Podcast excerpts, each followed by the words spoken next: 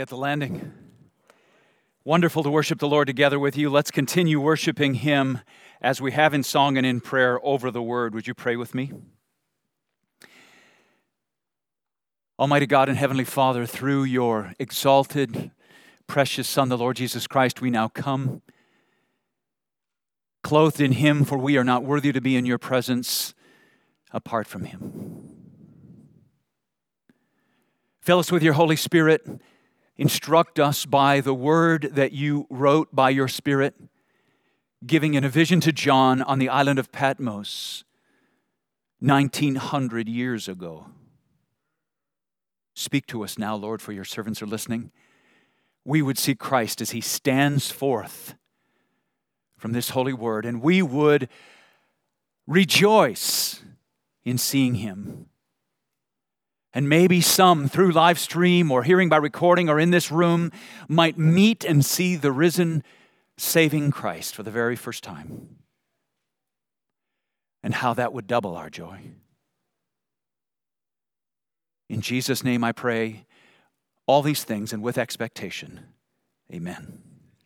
Having been saved, believers have a security that God has saved us and that we are being saved, says the New Testament, in the ongoing purification and strengthening of our lives. This sermon and your day today and the experiences of your life are used by God for the believers to cause them to be continuously saved, and we shall be saved. There is a final day when Christ returns and he shall gather to himself his bride in the ultimate completion of his promised salvation.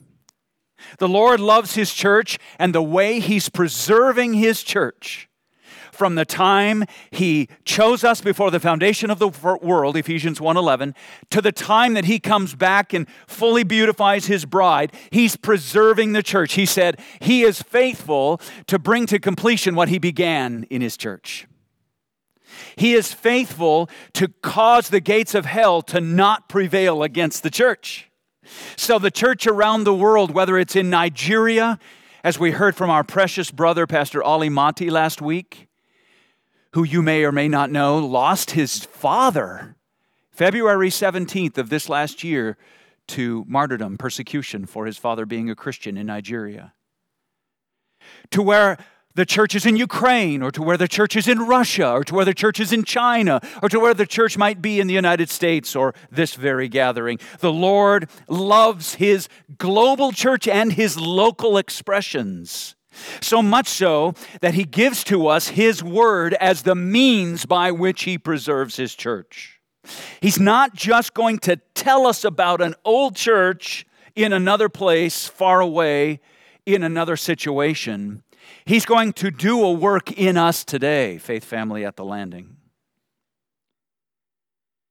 He's at the Father's right hand, laboring, teaching, speaking, moving among us as a Savior, walking among the lampstands of which we are one by His grace. He's preserving His church. He comes, as he says at the beginning of this passage, as Larry read, with a sharp sword His sharp sword is an image of his judgment and of his healing, of his power to speak his word out of his mouth and it come to pass. It cuts where he says cut and it heals where he says heal. Don't flinch under his sharp sword. His love for His glory and His gospel and His church and for you and for me. His love for His enemies who stand fomenting at the mouth against Him right now is so great that He speaks His word and it goes out like a sword. And with one slash, it judges and with another it heals. Let the sword of Christ, as it protrudes from his mouth, heal you today. If he has any area of your life in which he means to reveal and to cut, let him do it. Rest peacefully before him and say, Lord, any area of my life you may cut away. Anything I have held close to and defined myself by, but displeases you as sin, would you remove it, O Lord? Do that in this church. Do that in my heart. Do that among the believers around the world, preparing us for your eventual bodily return. He speaks, Revelation 2 12 through 17, that Larry just read to the church at Pergamum. Pergamum was a city of about 120,000 people. It had one church in it. Can you imagine? Probably between 100 and 200 people in that church. It's the only Christian church in the city because it's one of a handful of only a few Christian churches in the world at the time. They were called atheists because they didn't bow and worship Caesar, and they had only one God. They didn't have multiple gods, as many in Pergamum had pagan gods of all sorts and kinds that they worshiped. Historians from that time describe the attitude toward Christians, this tiny little band of believers who worshiped, of all things, a carpenter from Nazareth and claimed that he was God. And they were so arrogant to claim that no one had ever come to God before this carpenter from Nazareth was born. And the only way anyone could come to God now and forever was through this carpenter from Nazareth. The Christians, these odd, queer atheists, were hated because they were so arrogant in their teaching that salvation is through Christ and Christ alone. Sound familiar? Into this church, in this urbane, wealthy, lofty, intellectual, cosmopolitan city of Pergamum, Jesus speaks to this small band of believers, over a hundred, surely less than 200. And he brings to them three words of encouragement. He's encouraging and loving them the whole while. Remember what he's doing is saying, Church at Pergamum, I'm preserving you. I'm preserving you. Church at the landing, I'm keeping you strong. I'm going to speak to you today, and, and what I speak to you is going to be a word of encouragement, of praise, and a word to encourage you by correction, and a word to encourage you by promise. Praise, correction, and promise. All three are going to encourage you. You will be blessed by all three of them, though they will come to you in three different ways.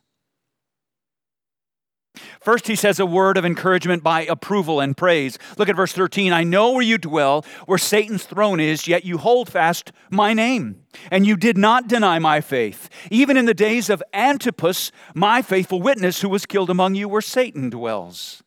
Christ says to the landing and to the church at Pergamum and to all churches, I know where you dwell. Where Satan's throne is, Satan doesn't have a throne. Jesus is not saying there's an actual seat where Satan sits. He's the king of nothing. He's a fallen angel rebelling against God, leading other fallen angels as demons to rebel against God. But Satan's not omniscient. Satan's not omnipotent. Satan's not omnipresent. God is all those three things. Satan isn't.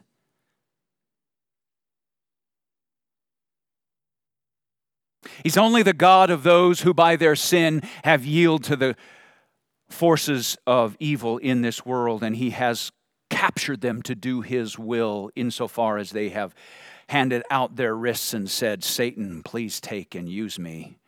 I desire it. No, Satan's throne is a reference to the fact that Caesar, in no other city except Rome, built a throne for himself right here in Pergamum. Caesar worship was strong here, strongest in all of Asia Minor.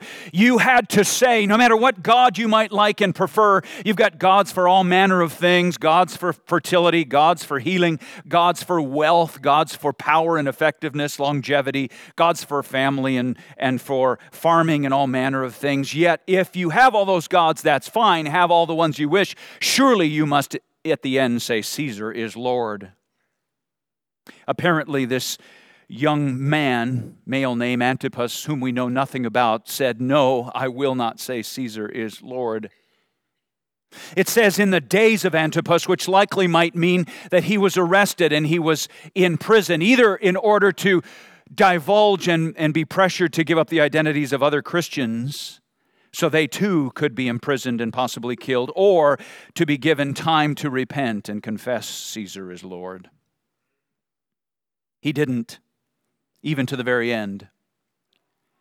Christ says, I know. I know Antipas. I know what he went through. I know what you said and did. And you, the church at Pergamum, you were faithful. You did not give up the faith. You held fast to my name. You told people about Jesus. You, you didn't let it just be God bless America. You said Christ is the hope of America. You, you didn't just talk about God in the public setting where everybody could affirm and agree with you because they can fill in the blank for whatever they want God to mean. No, no, no. You said, I serve not Allah, not any of the gods of the Hindus. I serve no generic God of the deists. I serve the Lord Jesus Christ. He is God. He's the one to whom I will bow, and He alone. You did not give up my name, the only name under heaven whereby we must be saved. So the Pergamum church is praised and encouraged by the Lord. Continue landing, speaking for Christ. Continue boldly proclaiming Christ. Let's tell Proctor and the world around us our hope is in Christ. Yours can be too. Let's tell those to whom we send missionaries our hope is in Christ. Let's make no compromise with those who want to merely remove the name of Jesus Christ from the public sphere and the public square. Let's boldly and without failure and without flinching declare Christ privately and publicly, just as the church at Pergamum did. Here is a word of praise from the Lord Jesus. I know what you're facing.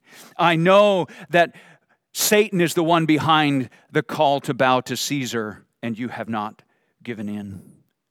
And Antipas for his faithfulness, lost his life. So everyone who acknowledges me before men, Jesus said, I also will acknowledge before my Father who is in heaven. But whoever denies me before men, I also will deny before my Father who is in heaven. I know, I know, the risen Christ says, you will suffer for preserving and being faithful to my name. How does a traumatized church respond when one of their own is martyred? What would you do if you got an email that said, um, one of the elders from the landing was killed for his profession of faith in Jesus Christ? And the persecutors who killed him said that if they can find any of his friends or other church members, they will do the same to them and they found out the location of where we meet and they set up a blockade off the road right at our driveway. Would you come the next Sunday? Would you flee? God being my helper, I'd come. What does the church in Pergamum do? Do they flee for protection? We've got to circle the wagons. We've got to build a fortress. We're in trouble. They're going to kill us. Let's retreat. Or would you capitulate? Let's, let's, let's sit down and negotiate with them. Maybe, maybe we can just stop talking about Jesus and just talk about God, and maybe they'll be okay. They'll let us live. Let's compromise. That by far is the most common response of churches throughout the history of the world. Or, third op- opportunity or option, proclaim with compassion and with truth, faithfully speaking the name of the Lord Jesus Christ. They can only kill us. To live as Christ and to die as gain. It's the same question churches in the 21st century West are now facing. There will be pressure, there will be increased pressure against churches who stand for the name of the Lord Jesus Christ and singularly proclaim the truth that salvation coming before God is available and open and offered through Him and His name and His name alone. There is salvation in no one else. Churches who proclaim the gospel as the church at Pergamum did will be opposed. But the opposition is really a badge of honor, is it not?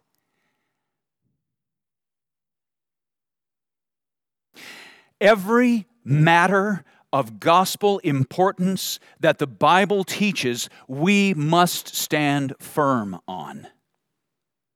Pray for myself and Pastor Andrew and our families. Pray for the elders and the deacons and leaders of this church. Pray for you and your family as you are faced with right and wrong, good and evil, purity and impurity questions that the Bible speaks clearly and decisively on. Pray that God give you the compassionate humility and steel spine to stand firm on those questions. Pray that we are able to raise up children in Sunday school youth in our youth teaching opportunities, young adults and families, and all persons married and single, widows and widowers, new believers and longtime saints, so that we might all have a Pergamum like steel spine to say, We will not give up the faith, we will not deny his name. As bold as the church in Pergamum was in sharing their faith in Jesus to an unwelcoming culture, they were not theologically discerning. Christ comes with a word of correction. It's a kind and encouraging word. He only do, does this for those whom he loves. He only does this for those whom he calls sons as an expression of his love for them. So receive now, as the church at Pergamum first heard this read to them, receive it for ourselves as the Lord might use it to correct us. I don't necessarily think that the church at Pergamum matches the church at the landing exactly, but I found for myself something glorious here. You will too. Even if we're not the church that comes under the correction that Pergamum receives from the Lord Jesus, notice how much He loves them to talk to them this way and receive for ourselves all that He may have for us. Look at verses 14 through 15. This is where Jesus says, But. Jesus starts the sentence with, But. I have a few things against you. Here they are. You, Pergamum church, have some there who hold the teaching of Balaam, who taught Balak to put a stumbling block before the sons of Israel so that they might eat food sacrificed to idols and practice sexual immorality. So also you have some who hold the teaching of the Nicolaitans in Pergamum, evidently, there was a group.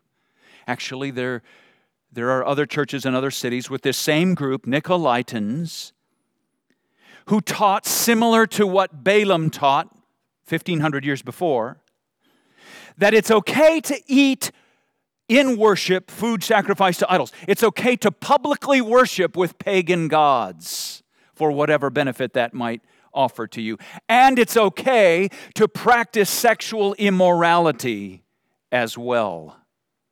That's what the Nicolaitans taught, that they, and that's exactly what Balaam, 1500 years before, taught. Jesus is saying, You've compromised, not just because some of you are committing sexual immorality or eating food sacrificed to idols. That may or may not be happening. What he's pointing out very specifically is he's saying, as a church, you're okay with letting the Nicolaitans teach that in your church. You need to repent of letting that false teaching in your church, which leads to these evil acts. Remove the Nicolaitans if they will not repent. Come to them, plead with them gently, ask them to repent. If they refuse, set them outside your church and do not let them teach what is false and leads to sin. Do you remember what Balaam taught? Do you remember what's behind this passage? Balaam is mentioned five or six times in the New Testament as a guy who did really bad stuff. Let me tell you what he did very briefly so you can feel the weight of what Christ is correcting in the Pergamum church and maybe in us. In Numbers 22 through 24, Balaam is a prophet who doesn't like Israel. He strikes up a deal with one of Israel's enemies, a pagan king, Balak. He was king of Moab.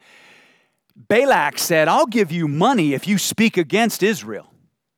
They had just, you might remember in Numbers 21, they had just grown very strong, the Israelites. They had a miraculous healing happen to them where they had been bitten by snakes, they were all dying. Moses was told by God to make a snake out of brass, put it on a pole, raise it up. And the people of Israel only had to look at that snake and they were healed. They then went on to conquer several kings in Numbers 21. They come to Numbers 22, and Balaam, this guy who doesn't like them at all, stands forward and he strikes up a deal with a pagan king nearby. And the pagan king, Balak, says, I'll pay you good money if you curse them for me. Balaam hears from the Lord four times. And each time the Spirit of the Lord comes on Balaam and he steps up, he's ready to open his mouth to say bad things about Israel. And the only thing that comes out is, God bless you, God loves you, you are God's chosen people. Four times it happens in one chap- in three chapters.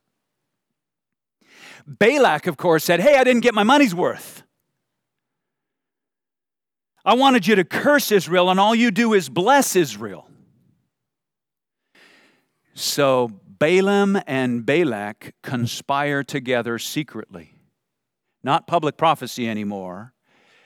Balaam says something to the effect I'm, ta- I'm keeping your money, but I've got another idea. Balaam gives quiet counsel in backroom conversations to the people of Israel that says, You can worship with the Moabites you can worship their God and eat their food to their God in an act of worship. And you can commit sexual immorality with their women and receive the fertility blessings into your own life from doing that. You can do it, says Balaam. He didn't publicly curse the people of God, but he sold them out. He sold out the people of Israel. And so you find Moses describing exactly what had happened in Numbers 31 15 through 16. Listen to Moses' words. Moses said to them, Have you let all these Midianite sinful women live? Behold, these on Balaam's advice, caused the people of Israel to act treacherously against the Lord in the incident of Peor. And so the plague came upon among the congregation of the Lord. You see, it was Balaam's advice that led the people of Israel into sin. And Jesus now says, I'm making a transfer of teaching from my word 1500 years ago in Numbers to you, Pergamum Church, and maybe to the church in the United States and in the West in 2021. You've listened to bad teaching and secret backdoor conversations where you've received counsel from ungodly voices that have said, it's okay to worship all the other gods in the culture as long as you also keep worshiping your God. And it's okay to commit sexual sin like everyone else does in the culture who does not know God because our God likes to forgive and we like to sin, and we make then a good pair. Christ comes to the church at Pergamum and he says, the spirit of Balaam, whose name in Hebrew means conqueror of the people, boy, did he ever,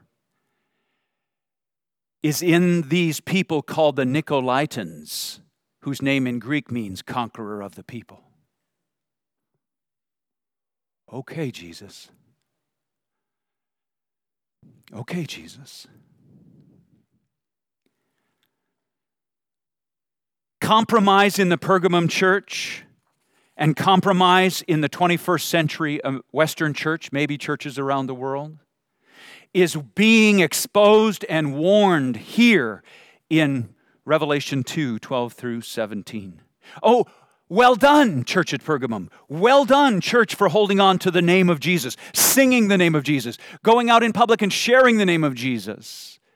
Creating all manner of ways to demonstrate and reveal the beautiful and precious name of Jesus. But does it disconnect with some secret things going on in your life where you're actually nodding and agreeing with all manner of unholy pagan worship, even to the point of committing sexual immorality?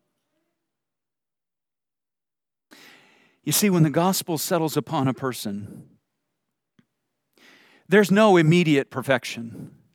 We're all battling sin. We're all battling temptation. There's no temptation that is not common to man. Every one of us struggles with, with living out the gospel that we have been called by. And it has nothing to do with adding some good works on top of the grace of our forgiveness. Oh no, that's one of the errors that lurks at the right hand and on the left in our culture today.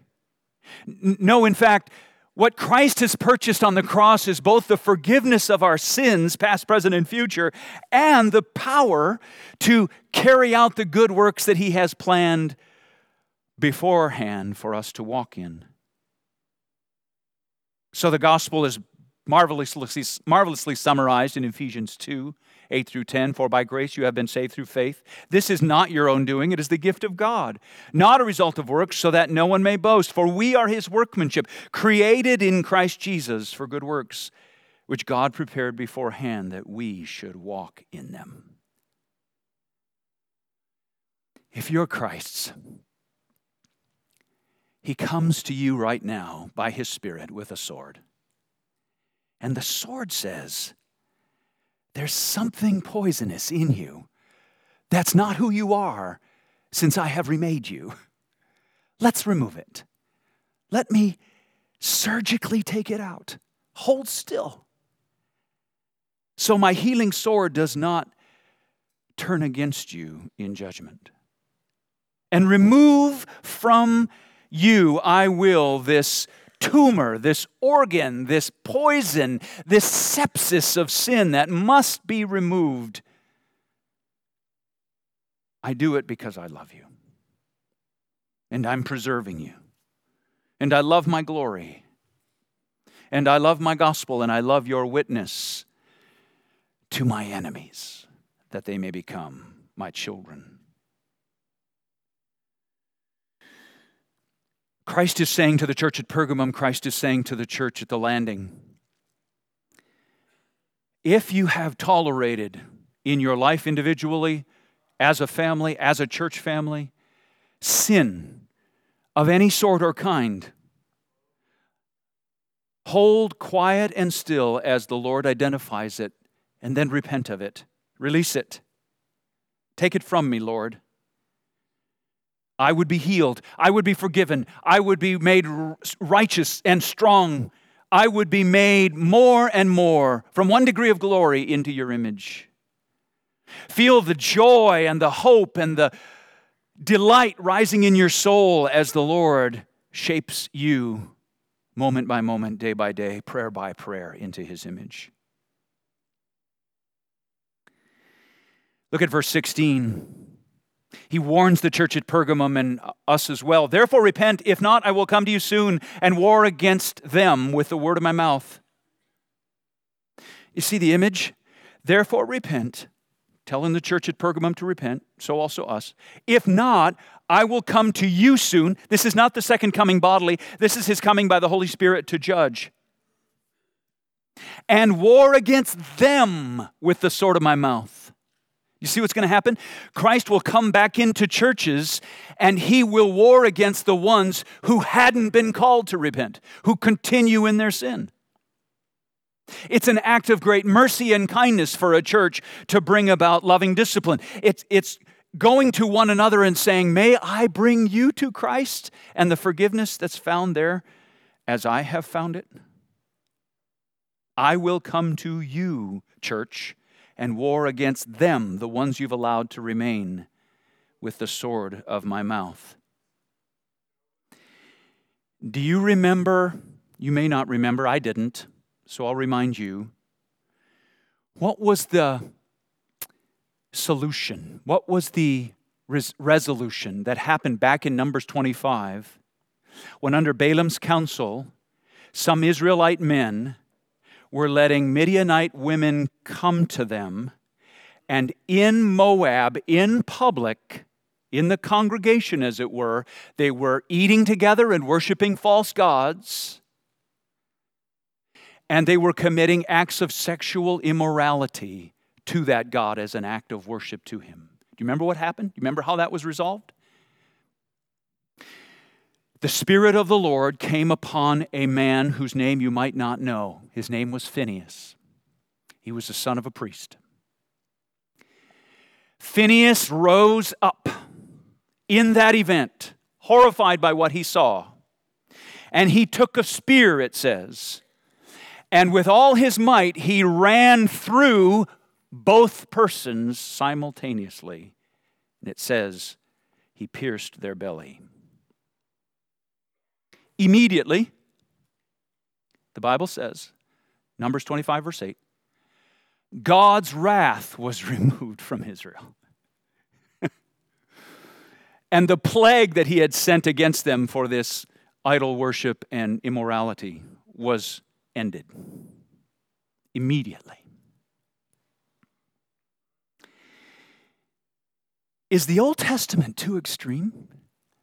Is it too violent? Does it argue against unbelief? Or does it argue against faith and create unbelief to think, what a grotesque and dramatic and violent and extreme God for him to come upon a Phineas and run through two sinners while they sin with a spear? Is that, is that tolerable? Can you preach that on a Sunday morning in your sermon? Can I even have that thought in my head? Do you not see that for your sin and mine, a holy Christ had a Roman centurion run a spear through his belly so that the wrath of God against me and you was lifted? Glory in stunned, spine tingling, scalp stimulating, heart beating, mind blowing wonder that the gospel is powerfully proclaimed in Numbers 25 so that you'll hear it today. The church at Pergamum and the church at the landing, and you and me, we don't come say, Lord, wherever your spear is, do it to me. No, no, no. The spear of the Lord pierced his son already so that you come to him and all you get is mercy when all you deserve is wrath. The largest Protestant denomination in the world right now has the Spirit of Christ walking among them for discipline at this very moment. Some churches have the Spirit of the Lord walking among them so that their lampstands don't go black and out forever. Maybe you've had the Lord discipline you in your life. I surely have, many times. He does it because I'm a son, you're a son, a beloved and adopted and precious child. And He does it internally and sweetly and, and meets you powerfully. If, if you come to Him and say, Lord, you, you've identified this sin in my life, and I simply want to agree with you and say, please forgive me for it, He does in an instant by the power of the blood that He shed on the cross and you are white as snow, white as snow, clean and forgiven. You are white as snow. Praise his holy name. So, the, the final way Christ encourages the church at Pergamum and us is he says, when you repent, of, of either participating in such sins or approving of others who do, or just not removing it from your midst. When you repent, you'll discover that I've already prepared and purchased for you your eternal life in boundless joy. That's what he means by verse 17. He who has an ear, let him hear what the Spirit says to the churches. To the one who conquers, that is, to the one who receives, I will give him some of the hidden manna, and I will give him a white stone with a new name written on the stone that no one knows it except the one who receives it. This conquering is nothing other than the receiving of Christ. It's no added work we do. He's already done the work. We are simply receiving it. It is, in fact, our salvation. What is the hidden manna? It's hidden because it's the very person of Christ. Christ said, I am the bread of life. I'm the manna that comes down from God. Feed on me. And yet he's, he's hidden to so many still until he comes in glory to bodily stand on the earth again. He remains hidden. And so you and I say, there is a manna, there's a food, there's a delight. I don't need the delight of being part of the pagan worship and the food offered to idols. I don't need that food. What I want is that sweet joy that I never want to end when I gather with other believers and we're talking about Christ and I'm loved and they're loved and we're loved under the Spirit of God. And we don't want that joy and that soul satisfying food to ever leave. That's the hidden manna. Christians in Pergamum who were estranged and outcast, persecuted and alone, hindered from eating at these mighty banquets that the great city and the great worship of Caesar and the other pagan gods would throw. They were all estranged from those things because they believed not in Caesar or any of the other gods, but in the one true God through his Son, Jesus Christ. They had the hidden manna. And Christ says, I know, I'm coming to feed you on myself and so when we get to heaven, it will be God through Christ that we will be enjoying without end and without limit forever and ever. Oh, may it be the taste of a foretaste right now. What is the white stone? The white stone in that culture probably immediately meant a not guilty verdict from a tribunal. That's what the white stone as opposed to the black stone meant. So immediately he says, I've washed your sins away. I died on the cross. I cleansed you from your sin. You've got the white stone. I've already made the stone white, and it's yours. I also have written on it a name no one knows except the one to whom it's given. That new name is almost assuredly a name of the person as they have been named by God, whose name is hidden from those who don't know him. It comes from Zechariah 3 8 9. Listen to this background of this white stone with a name on it. Hear now, O Joshua the high priest, you and your friends who sit before you, for they are men who are a sign. Behold, I will bring my servant, the branch, the Nazar, foretaste of Christ, a reference to Christ. For behold, on the stone, almost like, almost like God says, I'm going to take the branch, the Nazar, the, the foretaste of Christ, and I'm going to write on the stone. For behold, on the stone I have set before Joshua on a single stone with seven eyes. okay, a stone with seven eyes. It's what it says. I'm taking it. This stone knows everything, sees everything. You, you, you don't need to whitewash yourself at all before you come to Christ. You don't need to clean anything before you come to Christ. You come just as dirty as you are because the stone has seven eyes, it sees everything. I will engrave its inscription, Zechariah says, declares the Lord of hosts, and I will remove the iniquity of this land in a single day.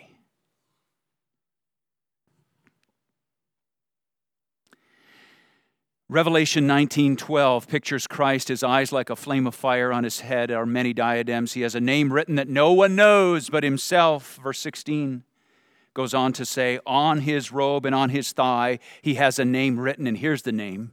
Here's the name written on the thigh of Christ, and it's the name written over you, and it's the name written over all believers, King of kings and Lord of lords.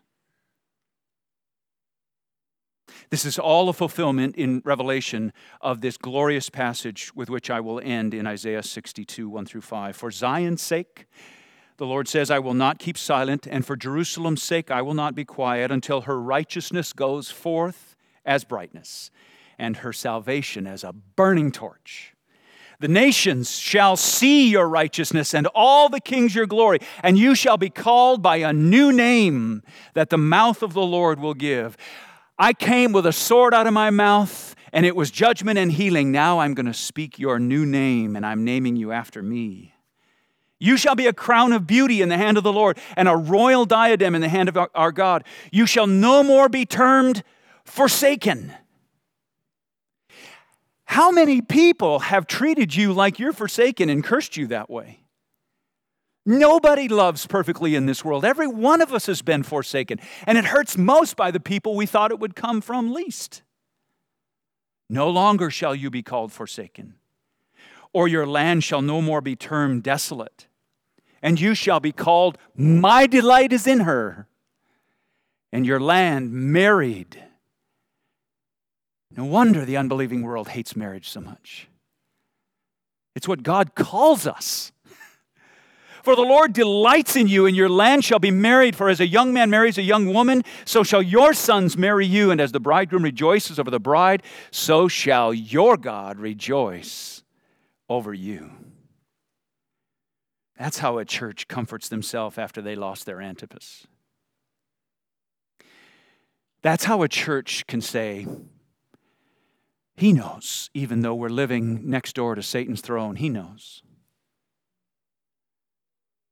He'll remove from among us all that displeases him. Show us, Lord, whatever it is. We will, we will take the persons, me, you, each other, we will take one another, not out in public for a spearing. We'll take you into a private and sweet conversation where you can meet with the Lord and He can open up His side, as it were, and show you where He was already speared for you. I love that so much. Let's pray. Father, I thank you so much for Revelation 2. I thank you so much for Numbers 25. I thank you so much for Isaiah 62 and for the way that you have mingled them together for the good of our body. I pray that you might strengthen each person in this room to quietly sit before you in repentance if there's anything you are bringing to their minds right now of which you would remove powerfully and sweetly from them that they might be well. I pray that if there's anyone through the hearing of my voice who has not experienced the glory of salvation yet, you would lead them to trust in you right now. And in a prayer of their own speaking, say, Lord, I repent of my sins and I receive your forgiveness. Lord, let people uh, uh watching via internet and people in this room and people who hear by recording come in droves to this Christ, this welcome offer of free grace that's found in Him alone, having been purchased by His death and resurrection, and now freely offered to all who will receive. You are calling. Your love is so strong and will not be denied. Your grace so irresistible that you will preserve your church from now until the day your feet set foot on planet Earth. We love you, Lord Jesus. We thank you for these great promises. We thank you for the strong word you give to us through your word in per- to Pergamum, and we thank you for the mighty, mighty grace that is the motive and the driving incentive in your heart for all of it. This we pray in Jesus' precious name. Amen. Let's respond to God's word by singing together. Would you stand?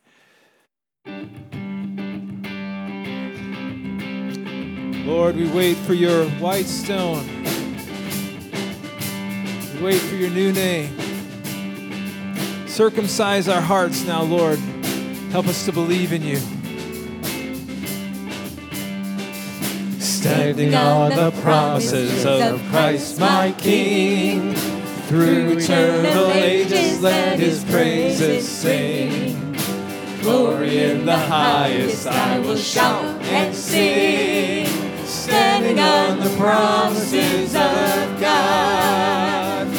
Standing on the promises that cannot fail.